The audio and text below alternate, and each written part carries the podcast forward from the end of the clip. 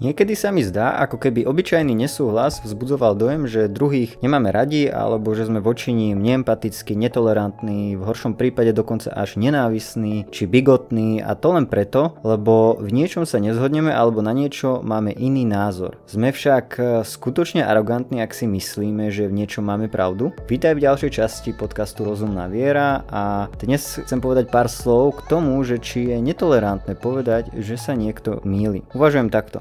Väčšinou asi každý, kto má na niečo nejaký názor, predpokladá, že je oprávnený či správny. Z toho vyplýva, že názory, ktoré sú v rozpore s tým jeho, alebo sú jednoducho iné, vylučuje, respektíve za rovnako správne či pravdivé dané názory nepovažuje. Ak je teda netolerantné mať vlastné presvedčenie a považovať ho za pravdivé, potom asi každý z nás, kto má isté presvedčenie, je jednoducho netolerantný, pretože to svoje považuje za pravdivé a ostatné nie. Veď, veď samozrejme asi, asi väčšina z nás chce zastávať pravdivé a správne presvedčenia, inak by sme ich asi nepríjmali, neakceptovali. Ak mi teda niekto povie, že som netolerantný, lebo s niečím nesúhlasím, potom sa zdá, že on je rovnako netolerantný voči mne, pretože so mnou nesúhlasí. Ale dnes chcem poukázať na to, že, že takto uvažovať nemusí byť úplne najoptimálnejšie. Ako som už naznačil, niekedy sa objavuje presvedčenie, že ak veríte, že máte pravdu a niekto iný sa mýli, potom ste netolerantní. Veď mali by sme rešpektovať všetky názory ako rovnocenné, nie? To je však podľa mňa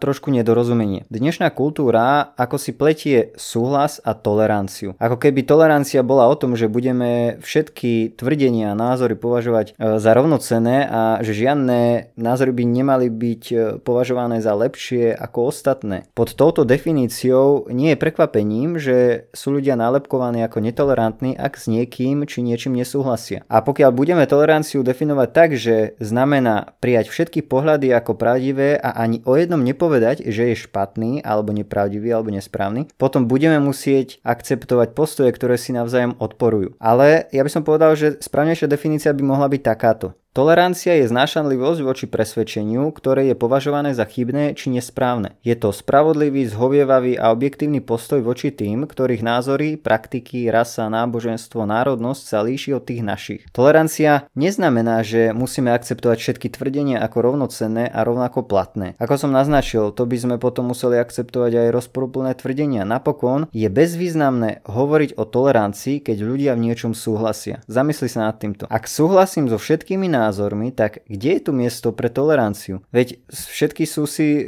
rovnocenné. Tolerancia je tolerovanie viery ľudí, s ktorou nesúhlasíme, ale nesúhlasiť s niečím či niekým znamená myslieť si, že ten druhý človek sa mýli, respektíve, že to, čo tvrdí, nie je pravdivé. Myslieť si, že sa niekto mýli, je teda v samotnej definícii tolerancie. Čiže, aby sa dvaja ľudia mohli navzájom tolerovať, musia v niečom navzájom nesúhlasiť. Ak súhlasia, tolerancia nie je potrebná. Ako teda môžu byť absolutisti, ak by sme ich tak mohli nazvať, alebo tí, čo si teda myslia, že existuje objektívna pravda a že ich názor je objektívne pravdivý. Čiže ako teda môžu byť absolutisti netolerantní, ak tvrdia, že sa niekto mýli, keď nemôžeme byť tolerantní, pokiaľ najprv nepripustíme, že niekto iný sa mýli? Riešením môže byť to, že človek môže byť tolerantný a pritom dôsledný a pevný vo svojich pre- presvedčeniach a postojoch. Tolerancia, ak ju chápeme správne, teda e, znamená rešpektovanie ostatných ľudí natoľko, že im nebránime zachovať si svoju vieru, aj keď s nimi možno až hlboko nesúhlasíme. Tolerancia obnáša, že ku všetkým by sme mali pristupovať s dôstojnosťou a plným rešpektom. Čiže asi by sme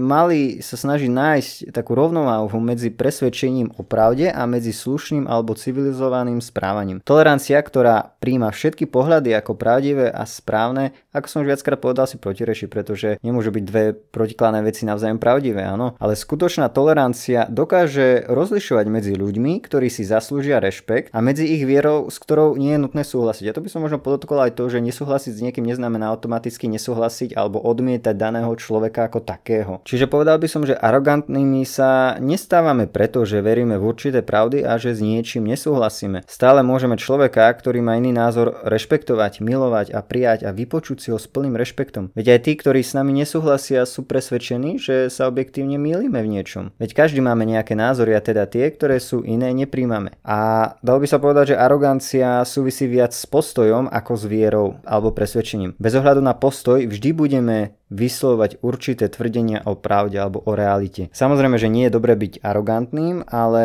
je dobré byť presným a pravdivým. Prečo sa niektorým e, zdá arogantné povedať, že napríklad ich náboženstvo je pravdivé? Možno preto, lebo považujú náboženskú vieru čisto za subjektívnu pravdu. Ale náboženské pravdy opisujú aj základné a dôležité aspekty reality a života, čo z nich robí skôr objektívnu pravdu ako subjektívnu. Ak by som zostal ešte chvíľu pri téme náboženstva, tak aj tí, čo si myslia, že na, napríklad, že by náboženstvo malo byť úplne odstavené alebo vykorenené zo spoločnosti a z verejného priestoru, tak tiež si myslia, že oni majú pravdu a že veriaci alebo tí druhí sa mýlia. Znamená to teda, že sú arogantnými? Nie, neznamená. Len proste hľadajú pravdu a to, čo považujú za pravdivé, znamená, že tí, čo považujú za pravdivé niečo iné, sa podľa nich mýlia. A neveriaci sa teda vyjadrujú o náboženstve a snažia sa vyjadrovať o náboženstve objektívne a myslia si, že oni majú tú objektívnu pravdu v oblasti alebo v tematike náboženstva. Napríklad si myslia, že väčšina sveta sa mýli, čo sa týka existencie niečoho nadprirodzeného. A napokon ten,